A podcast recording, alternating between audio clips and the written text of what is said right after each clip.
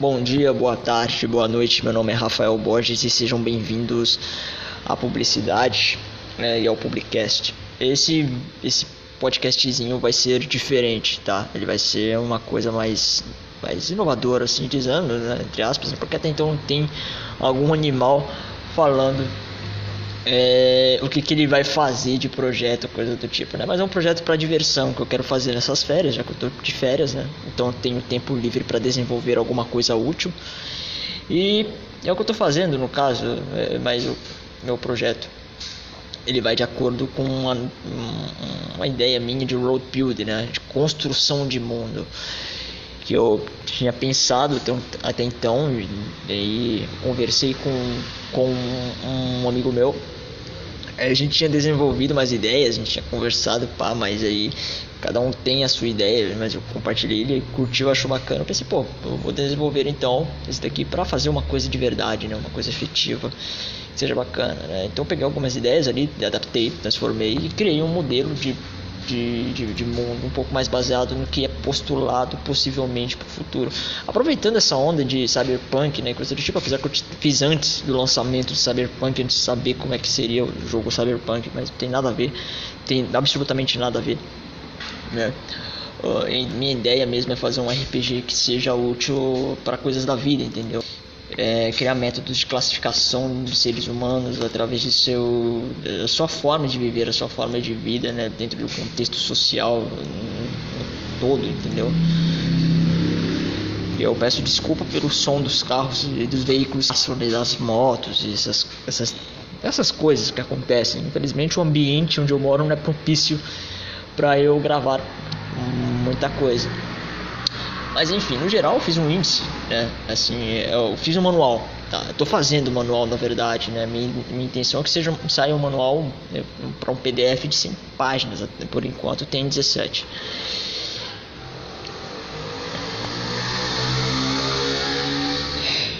Haja paciência, cara. E eu fiz um índice, basicamente. No primórdio a gente tem a introdução, depois tem a parte 1 que eu vou apresentar o mundo, a geografia, as nações e os povos, e depois tem a parte 2 onde que é apresentado sobre a sociedade, as classes, as culturas e as possibilidades, entende? A parte 3 é mais metafísica e mais espiritual dentro desse mundo recém-criado. É, se referindo à fé, Deus, o tempo, o espaço, os limites e depois temos a parte 4, onde que é efetivamente o que vai definir o que vai ser o jogo, né? Regras, sistema de pontuação em crédito humano, recursos e sinopse geral, recapitulação para ficar resumido para a pessoa não ter que ler as 100, as 100 páginas para jogar o jogo. A não ser que seja o, Game Master, né, o mestre do jogo, aí sim vai ter que jogar. Aliás, vai ter que ler as 100 páginas. Mas total, introdução, né, comecei assim, né, explorar o futuro pós-humano, buscar suas possibilidades, suas liberdades e suas vontades próprias. Esse é o novo desafio para nós. Seres desses novos tempos que buscamos confrontar um mundo moderno dominado pelo medo, pela degeneração, pela injúria e pelo erro e pela discórdia. É, cybercultura é um tecido de relações culturais que existem dentro do cyberespaço e a pós-humanidade é um mundo que valoriza a tecnologia como elemento de coesão com a natureza, que é superior ao homem, nos conecta com a realidade do conhecimento e nos eleva ao plano de perfeição utópica. O jogo pós-humanidade nada mais é do que uma incógnita ou um, uma guia de uso da identidade cyberespacial para que seja formado um norte de garantia da liberdade virtual por através de um jogo, por através de um jogo. Pós-humanidade é um mapa que se aplica a um, um jogo e leva o jogador a entender onde está situado, não apenas na sociedade, mas na vida. Enfim, aí, no geral, temos esse manual como instrumento de pensar. A expectativa é de desilusão com o que já conhecemos de noção e, e noção do que é pouco percebido sobre nós mesmos. Enfim, eu não terminei essa parte da introdução, né? Mas a minha ideia depois comecei a parte 1, onde eu apresento de fato o mundo. O mundo que descrevemos é uma discórdia, aliás, é o mundo da discórdia e da miséria Uns poderiam dizer que o que vivemos é um retrato de uma distopia, né? A realidade é que nada se trata de uma distopia, se trata de uma rea realidade simbólica, assim como a ideia de high life technology, uh, high technology, low life do, do movimento cyberpunk, é a alta tecnologia para os ciclos e a péssima condição de vida para os homens comuns, né?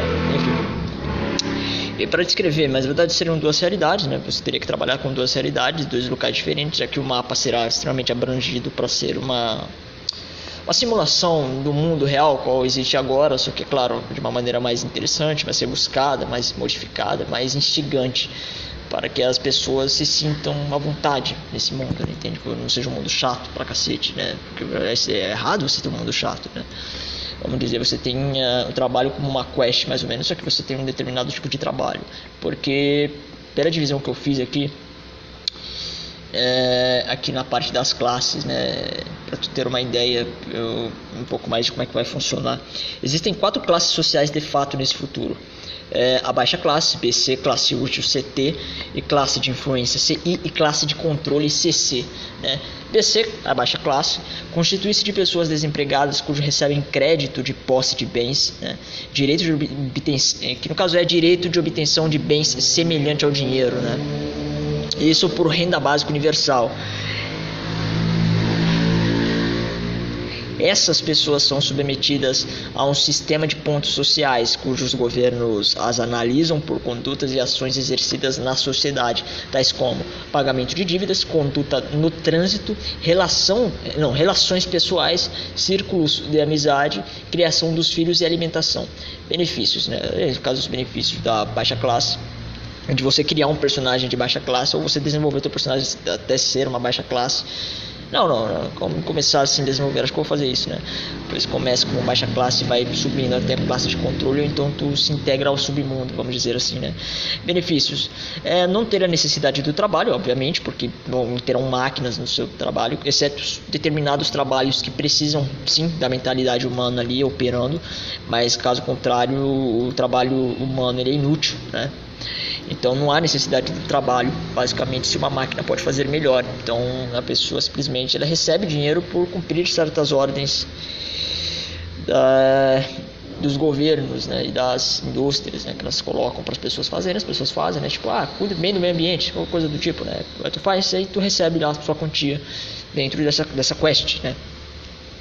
É, ter tempo livre para fazer o que bem quiser, né? Porque você não tem emprego, não tem trabalho, você só faz aquilo que o Estado manda, ou que o, uh, o aplicativo lá que tu segue e te dá crédito social se postula, e tu faz, pronto, já era, entende? Tu fica com o resto do dia livre para fazer o que quiser, se locomover para onde quiser, né? Tanto porque você não, não, não terá, você pode tipo, alugar um, um carro mediante os créditos que você tem, até a uma puta que pariu. assim.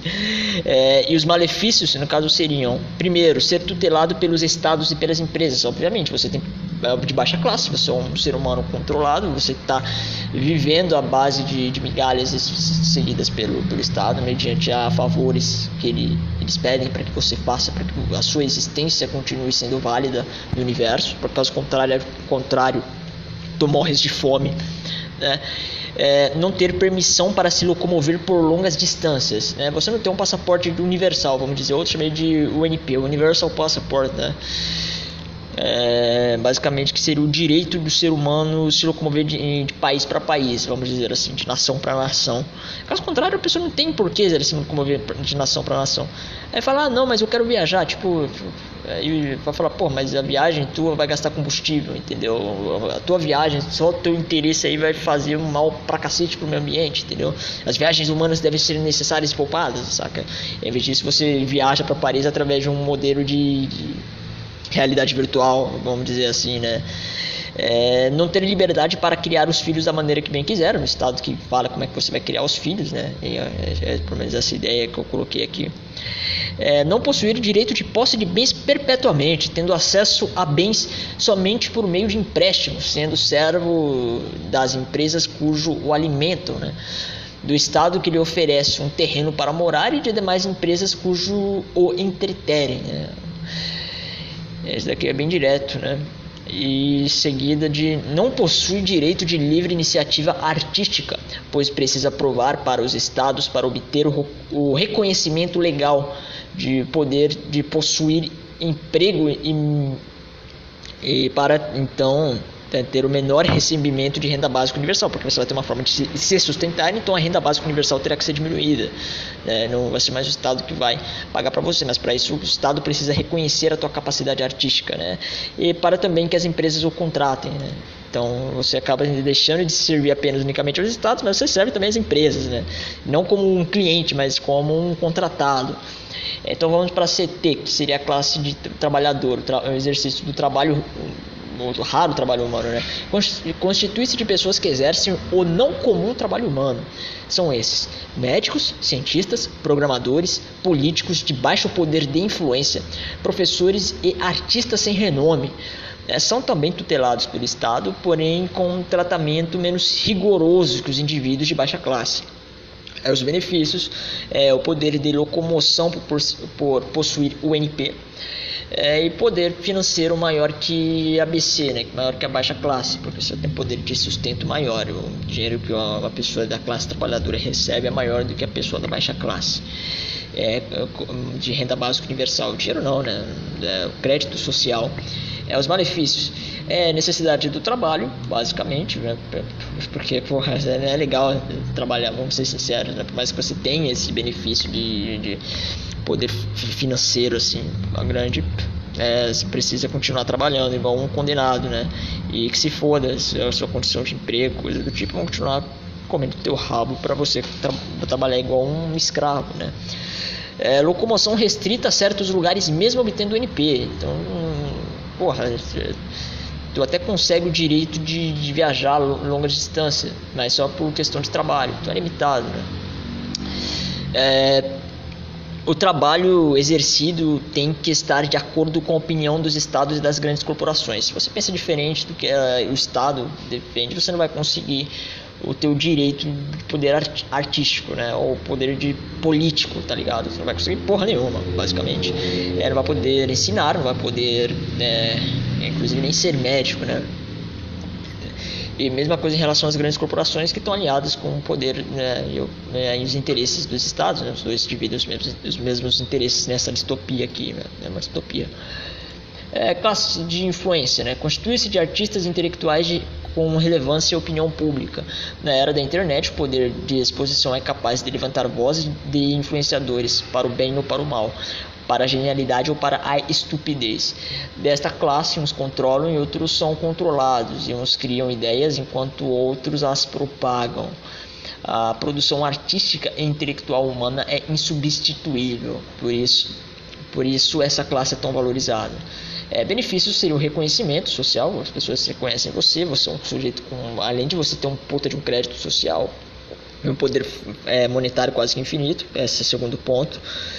É, você tem o um reconhecimento, as pessoas acreditam em você só por você ser você, entendeu? Independente de você estar certo ou errado. É, locomoção livre e restrita, você tem o direito de você ir para onde você bem quiser, né? Basicamente, independente se é só para emprego ou não, você tem esse direito. É, malefícios ainda são observados por poder maior, é claro, né? Porque você é um perigo em potencial, você é um ser humano cujo capaz de, de influenciar massas, então se você contrariar uma ideia, você se torna uma ameaça.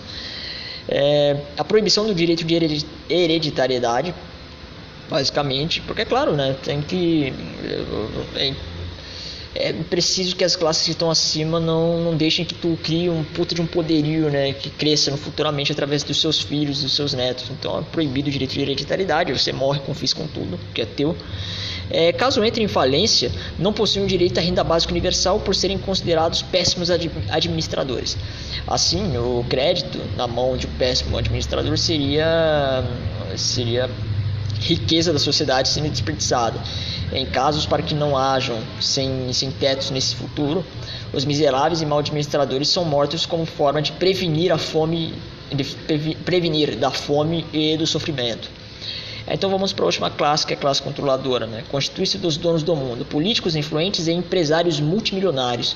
São vigiados um, uns pelos outros, né? disputam poderes entre si e controlam a massa. Benefícios, né? porra, imagina os benefícios. É livre, livre locomoção infinita, poder, é, dinheiro praticamente infinito, é, poder sobre exércitos e direito de hereditariedade, né? caso eles podem. É, os malefícios, é, conflitos com conflitos com outros da mesma, das, da mesma classe e constantes ameaças de morte. Né? Em outras partes, as culturas eu não criei ainda, as possibilidades também não criei. Né? Eu, as outras partes, assim, fé, Deus, o tempo, o, o espaço, os limites, eu também não, não mexi em nada, infelizmente. Mas vou procurar desenvolver mais essa coisa aqui. É, eu vou ir desenvolvendo com o tempo e trazendo as coisas quando tiver realmente montado, tiver porra desenvolvido pra cacete. Eu pretendo pôr em prática, inclusive, quem sabe até mesmo gravar é, é chamar uma galera para jogar, né? Pelo menos para pôr em prática e elaborar cenários a respeito de um futuro, né? Porque quem ouviu isso daqui sabe que isso daqui é inspirado em muitas ideias que são postuladas por aí por intelectuais, pensadores da, da linha mais tecnocrata né, de um futuro mais tecnológico e mais, né, vamos dizer assim, mais pós-humano. Né, até o nome né, entrega. Mas a ideia é basicamente essa. É, se vocês tiverem uma opinião, uma coisa a agregar, eu agradeceria bastante nisso, nesse processo de criação. E a minha intenção é fazer um processo de criação que seja mais próximo das pessoas, as pessoas consigam entender e compreender para que, que isso daqui serve. É, é um jogo, mas para as pessoas se divertirem. Mas eu quero que seja. Eu não vou fazer é, para ser jogado tipo, na internet. Ah, você, faz todo um trabalho assim, é, para você criar um jogo concreto, entende? Tipo, de simulação, coisa tipo. Eu não quero que seja uma simulação, eu quero que seja uma livre criação. Por isso que eu fiz em forma de RPG. Eu poderia ter criado um enredo, feito uma coisa toda, mas eu não fiz. Né? Eu vou evitar essa coisa do enredo, vou fazer só road building e, tipo, entregar para as pessoas, tipo, façam o que vocês quiserem, basicamente, isso que eu quero fazer. E é, tem umas questões aqui que eu vou deixar pro próximo vídeo, especialmente a respeito do mundo, as nações, a geografia, né? Isso daqui eu escrevi realmente coisas. É, mas é, até aqui acho que está tudo bem. Eu agradeço pela sua paciência, pela sua compreensão. Muito obrigado e, e é isso. Até mais e tchau. Valeu.